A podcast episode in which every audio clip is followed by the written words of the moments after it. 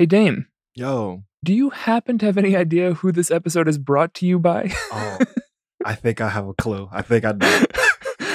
this episode of Ergo is brought to you by Overcast, an independent podcast app that embraces the open world of podcasting instead of locking it down. No exclusives, no premium content, no paywalls, just a great podcast app for everyone. And if you know Ergo, we love independent and we love shit not being locked down. So So go ahead and get Overcast for free on the App Store. My job is to talk about like what are the impacts of these policies for people that are living through that hardship because if you're talking about it but you're not living it, I can't trust that your judgment is all the way on it. I'm Damon. I'm Daniel. And welcome to the finale of season two Climate Changemakers, presented by Elevate, who for over 20 years have worked to create a just and equitable world in which everyone has clean and affordable heat, power, and water in their homes and communities, no matter who they are or where they live. This whole season, we've been talking with some of the country's most impactful environmental justice visionaries and workers about what ideas guide their work, which strategies have been effective, and what advice they have for Elevate as the organization works to put people and the planet first in the fight to build equity through climate action. Our guest this episode is Diana Hernandez. Diana is a professor of socio-medical sciences at Columbia University's Mailman School of Public Health. Also grateful to be joined by Adina, her young six month old daughter, who is just a joy and delight. And as you will hear, chimes in with some of the best accents we could ask for. Um, Diana was gracious with her time as she shared how she's expanding her research to complicate and add nuance to some of the narratives and understandings of housing systems and energy insecurity in her community, but also throughout this land. We start our conversation with Diana with the same two part question that we've started every episode of Climate Changemakers. In this time, how is the world treating her and how is she treating the world? In this time, I feel really fulfilled. Uh, I have basically been working professionally towards something that I think is finally kind of being recognized in a certain way. So I've been working on issues around housing and household energy as determinants of health. And I think that there are ways in which you know it's been acknowledged and i always like to say that recognition is the first step to justice it opens up the possibilities for more people to acknowledge uh, some of the hardships. Personally, I feel really fulfilled, um, and my hands are full um, in the you know kind of sweetest ways. I'm a new mom, uh, and I have a really uh, amazing husband. Um, so my personal life is also really rich, um, and I think that they're extremely kind of complementary. So um, it's a really good uh, time in my life, I guess. there isn't anything that I'm like, oh my gosh, I still need to fulfill like that thing.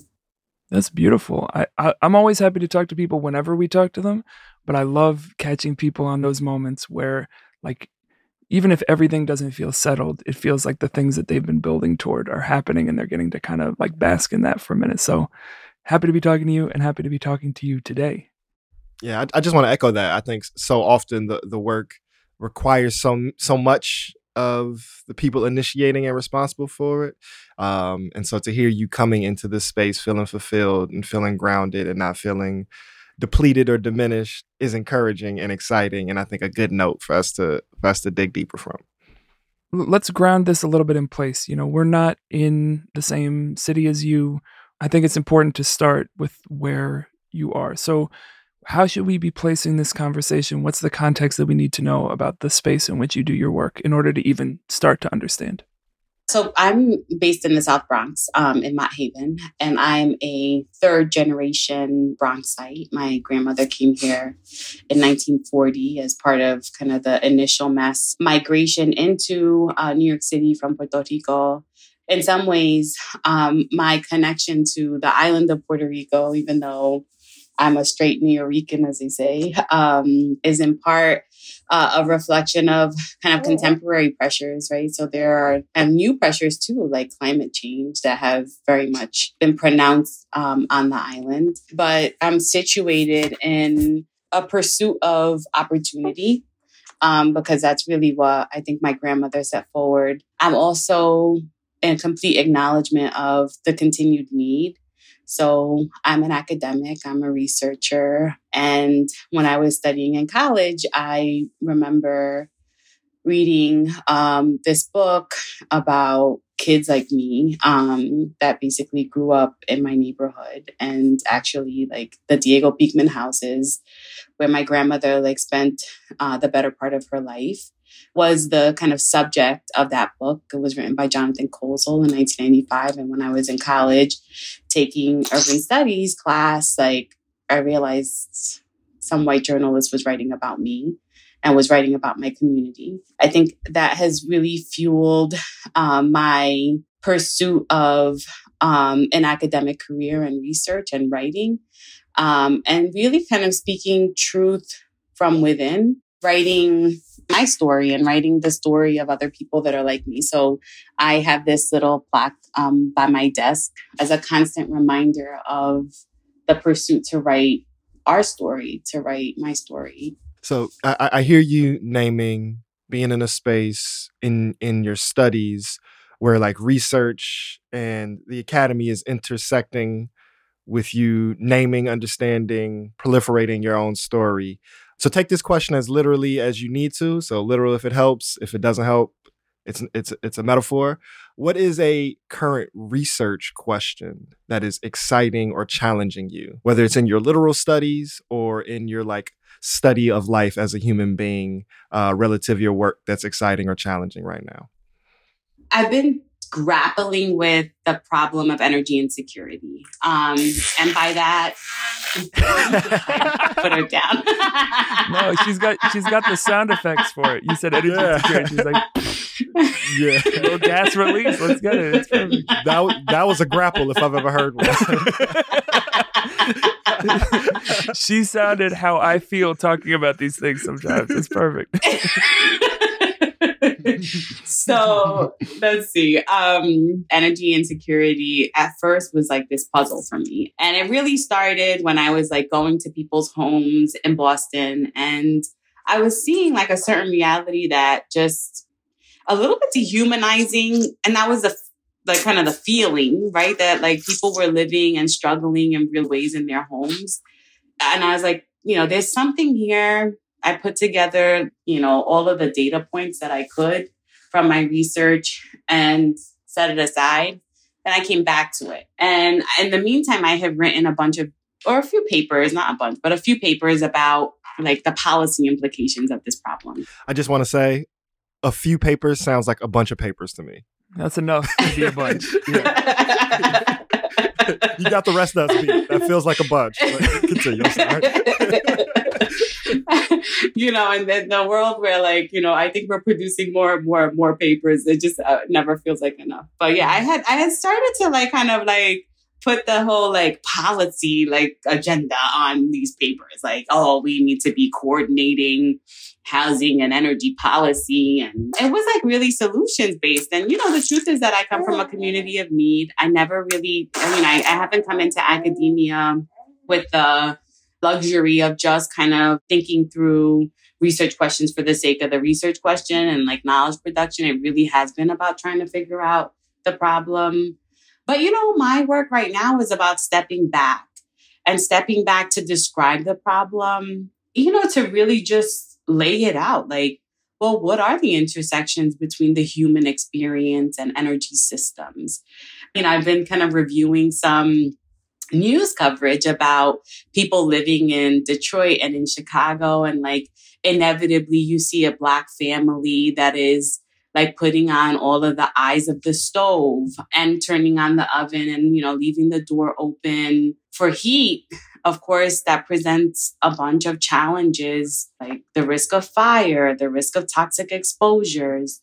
So my job has really been putting on the map the issue describing it in all of the ways that I've seen it manifest, mostly around the US, and then letting other people take up the policy solutions. But I think that as an academic, I'm not really in a position to lay out all the solutions because I'm limited in terms of what I know. But I am also in a really unique position to describe the problem in a really comprehensive way. And I take that duty pretty seriously. I love that this is where we we started because it reminds me of what has been the strongest through line in pretty much every conversation we've done on this show, which is for people who are engaged in this work, when there is recognition of need or challenge or even structural inequity, what ends up happening often is that they get brought into the room to do some of this description and accurate description and then kind of thanked for their description. And then the same people who made the decisions that set up that dynamic are then the ones supposedly coming up with the solutions. Um, and so i hear from your position the, the limits within academia of being the one bringing forward and, and fighting in those solution based processes but i'm curious how you think about building pathways and structures and infrastructure so that the people who do get to do that work of enacting and envisioning solutions are the people who are encountering these lived experiences as well. So they can not just write their own story, but get to write the next chapter of it too. That's such an excellent question. Um, and, you know, I believe in the power of partnership. And I don't think that any of us are kind of equipped to do it all. But I think that we can all kind of collectively work together toward that. The way that I, you know, kind of manifest that in my work has largely been through um, community academic partnerships with a number of different community organizations that are committed to working with communities that are directly impacted. You know, there are a number of organizations really around the US that I've worked with. that's a that's a funny response also to US. I like that. She's giving a raspberry. exactly. Yeah, we don't believe in borders um, over here. I feel that. yeah, exactly. Right, exactly, exactly. She's like, I must be uh, transnational. Why do we have to yeah. be uh, domestically focused? This is Adina, by the way. She has her own opinions.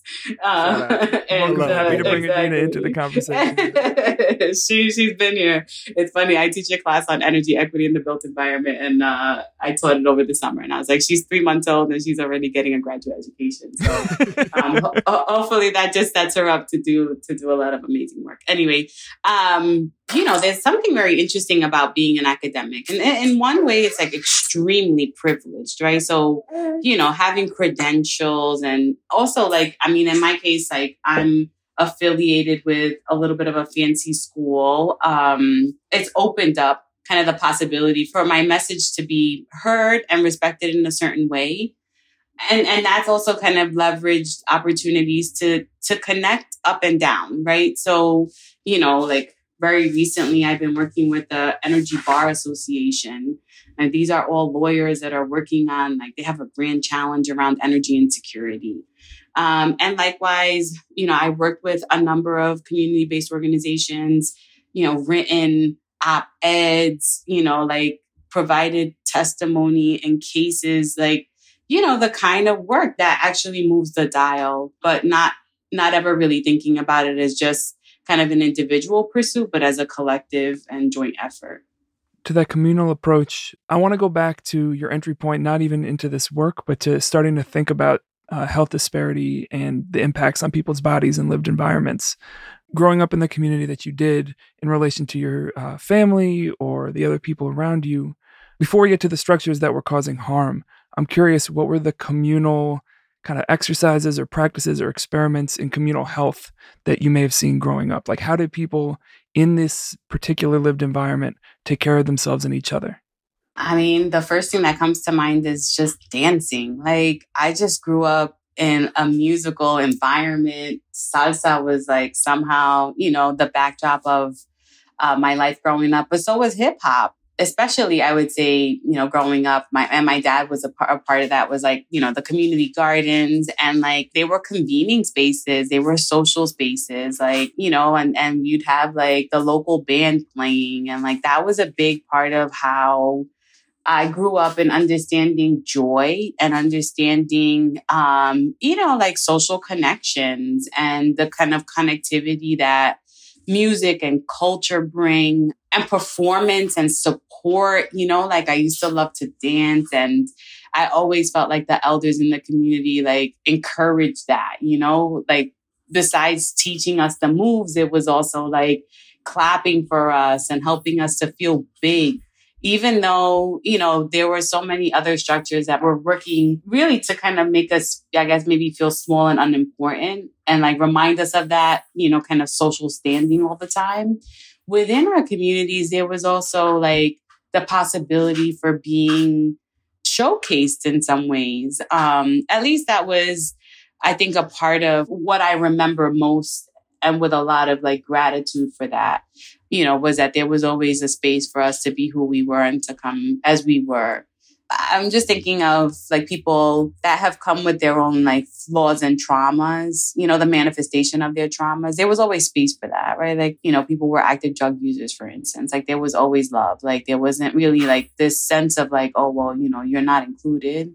I think that there was always like a way to create the space uh, for for people to be and for people to be loved. Um, that was also the backdrop of growing up in the 80s and 90s, right? Like, you know, crack was real and opioid addiction and other things were also very real. HIV, like all of these different things. And, you know, I guess I grew up in a religious household. And so it, I guess it was semi judgmental to some extent.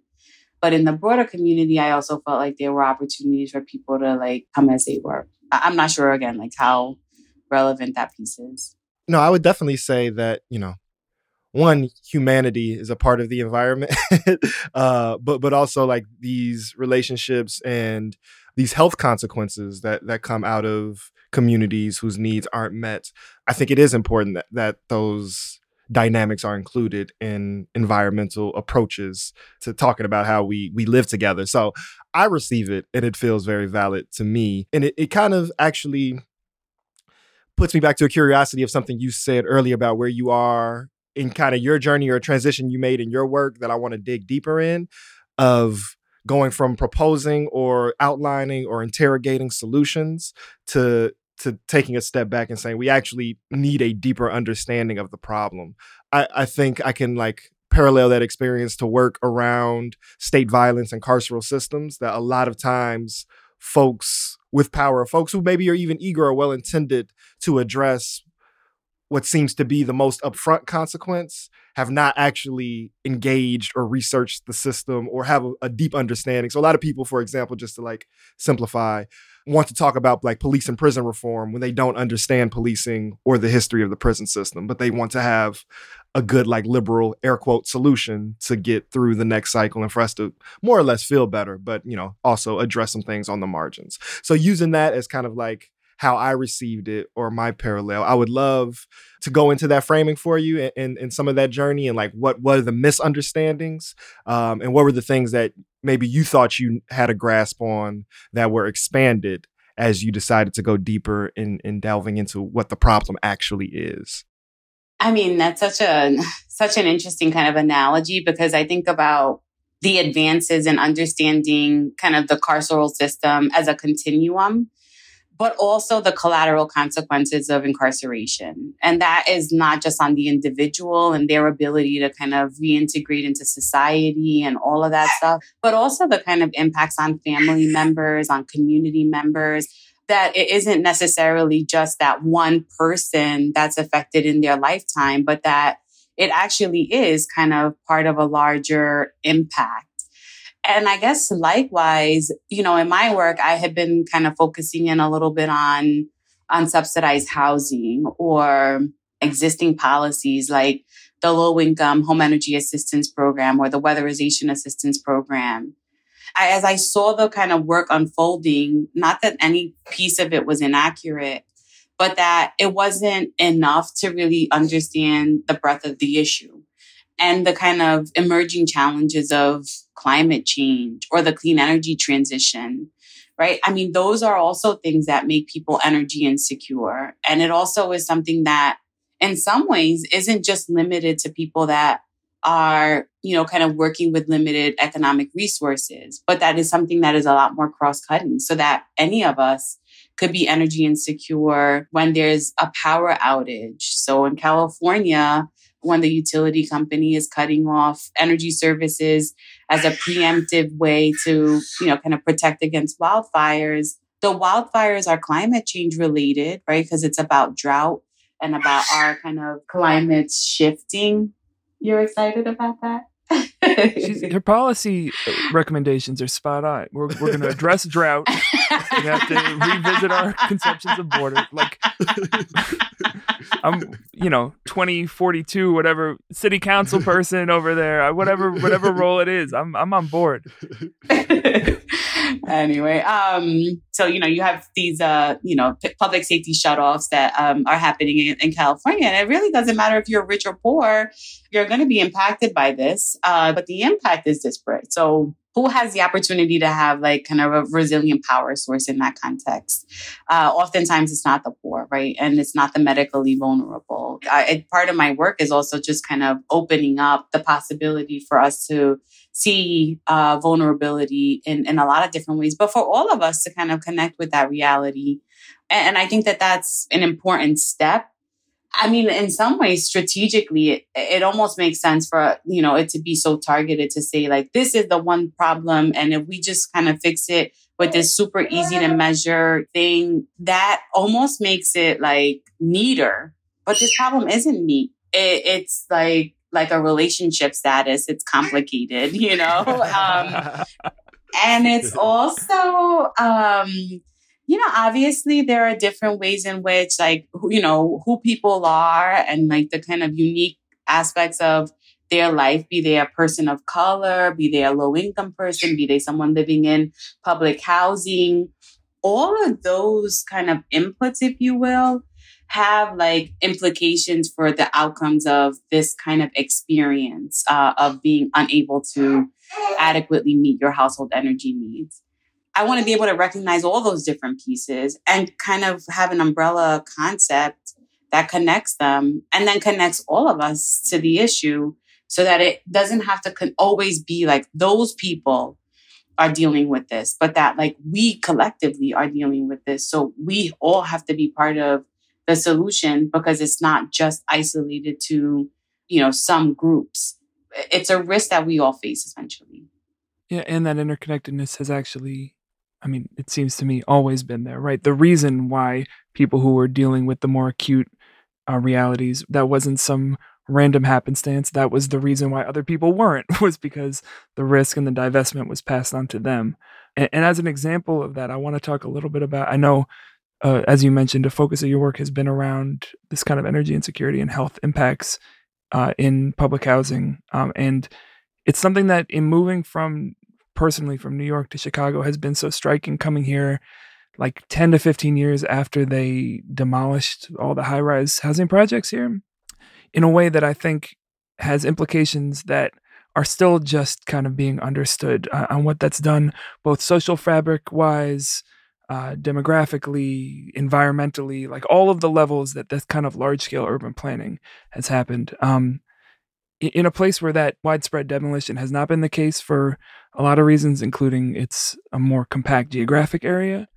What are the particular impacts of some of these ideas in, that context? Um, and because that is, you know, because we live in a housing system where there's privatization and in some instances, uh, some idea of the public um, where, where are the unique opportunities for intervention in, in that space? So I have to say that, um, you know, my work wasn't exactly, co- I mean, I do a lot of work on public housing, but my understanding of, of energy insecurity actually was complicated by people's experience um, in, in public housing when they didn't have a bill.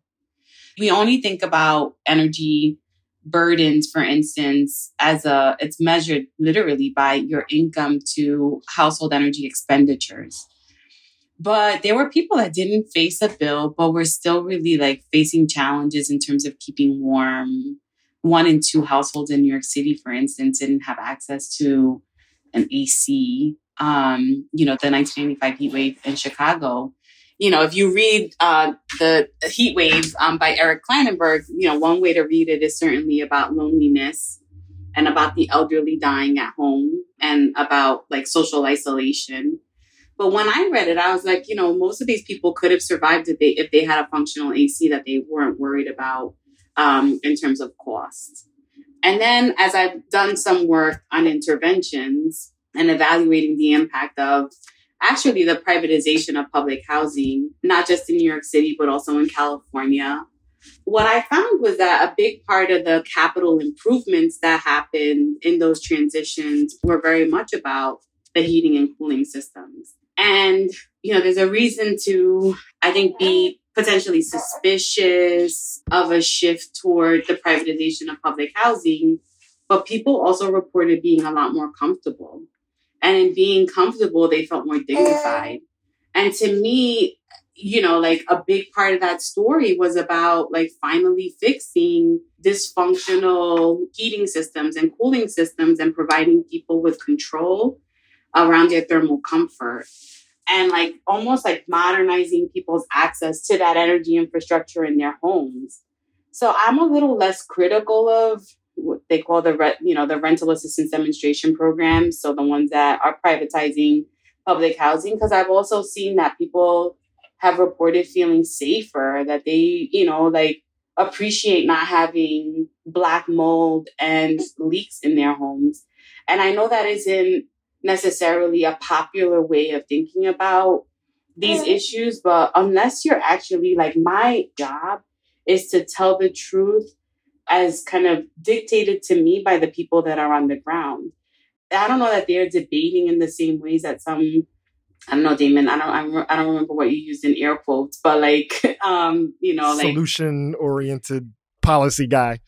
They're idealistic, and they're kind of driven by ideologies that don't necessarily resonate with people that are having to suffer all the time. And my job is to say that.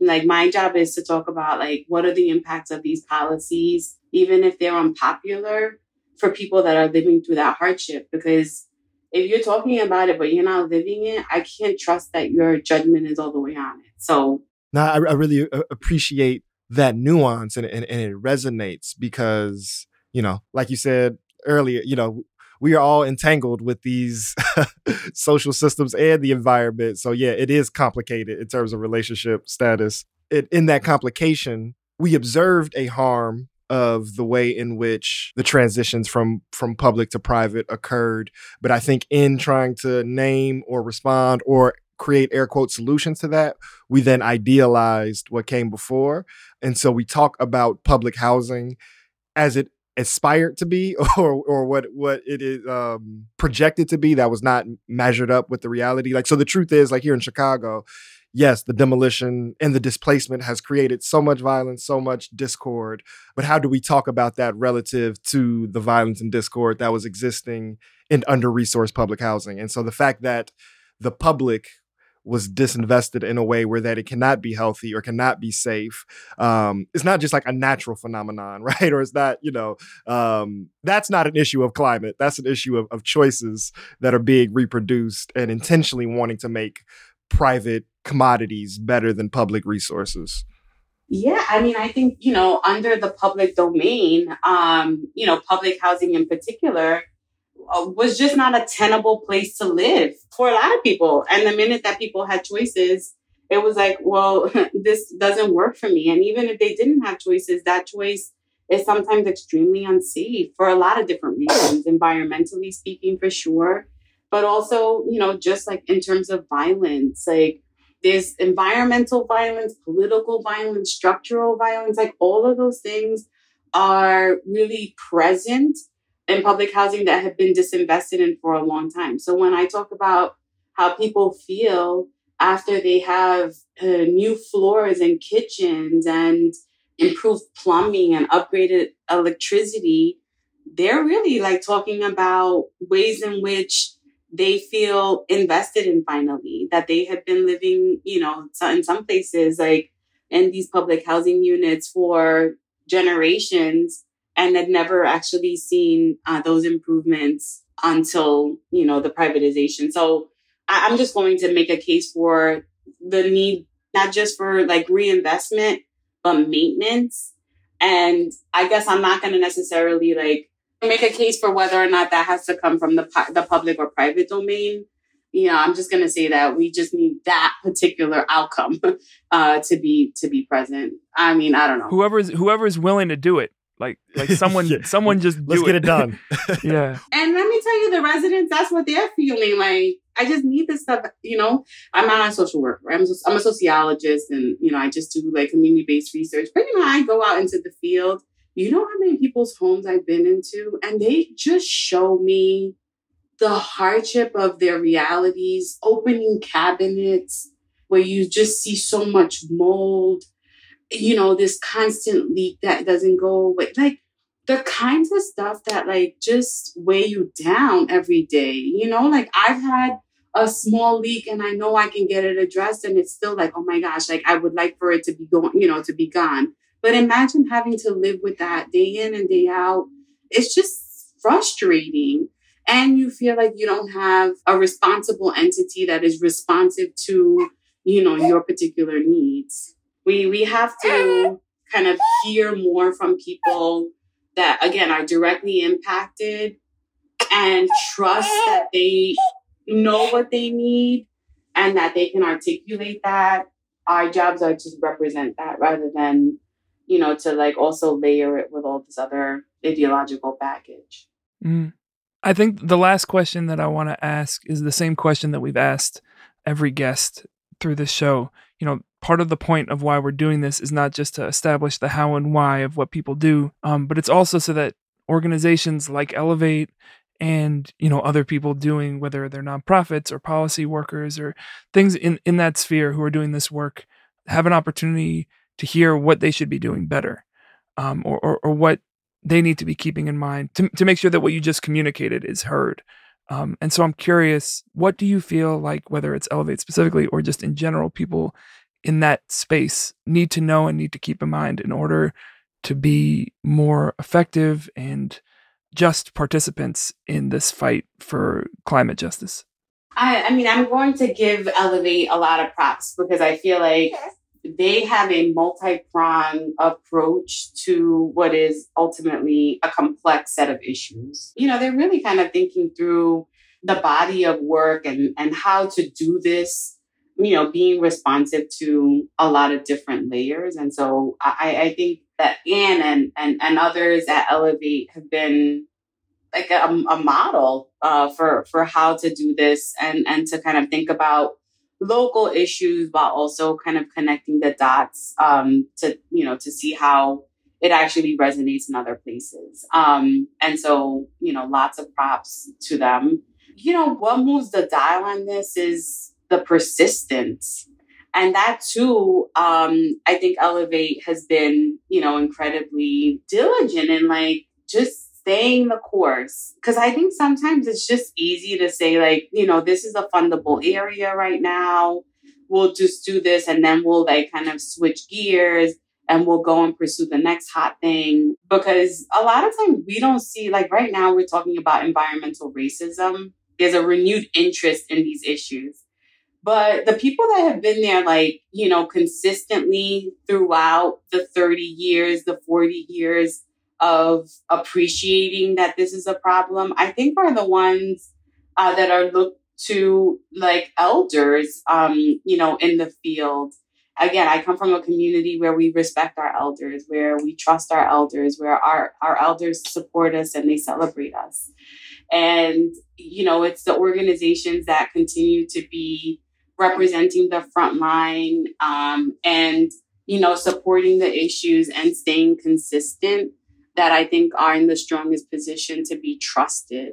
Because they weren't necessarily like you know deviating from that vision for something better in pursuit of the kind of opportunities that were happening in the interim but that they you know like had a vision for the long game that's how I see Elevate, and I think that that's a, an important lesson um, for other organizations that are also working in this space. Folks, that was the dynamic duo of Diana Hernandez and her six month old daughter, Adina. One thing I'm taking from this conversation is, again, complicating some of our relationships to problems and solutions. And sometimes we can't rush to the air quote solution, and we really have to understand the structural issues and the lived experience of the, the so called problems to, to better understand how we move forward. Yeah, I think that's become so clear through all these conversations this season and overall on the show. And I loved what she showed us that plaque that says, Write Your Own Story. I think that's really what we've been pushed to do as media makers through these two seasons And what I think the call has been to collaborators and policymakers is not just provide the space for people to tell the story of their past, but understand the importance of them leading the way and writing the story of their future. So thank you so much for for listening to to this season and to this episode. We invited you here not just to platform these people doing amazing work and not just to to partner and, and commend uh, the work that Elevate is doing in communities across the nation, but we invite you to see yourself as a climate change maker and that you take action in your community and in your spaces uh, to continue this work because we need all of us get moving. You got stuff to do. And if you work really hard between now and like March, maybe we'll just have you on next season. so, with that, make sure that you subscribe to Climate Change Makers wherever you get your podcasts. You can follow the work of Elevate at elevatenp.org. Stay in tune with us and our other show, AIRGO, at AIRGO Radio on everything, or just type AIRGO in your podcast apps. And I think that'll do it. It's been such a joy bringing you season two of Climate Change Makers. Thank you so much for spending this time with us through this year. Much love to the people. Peace.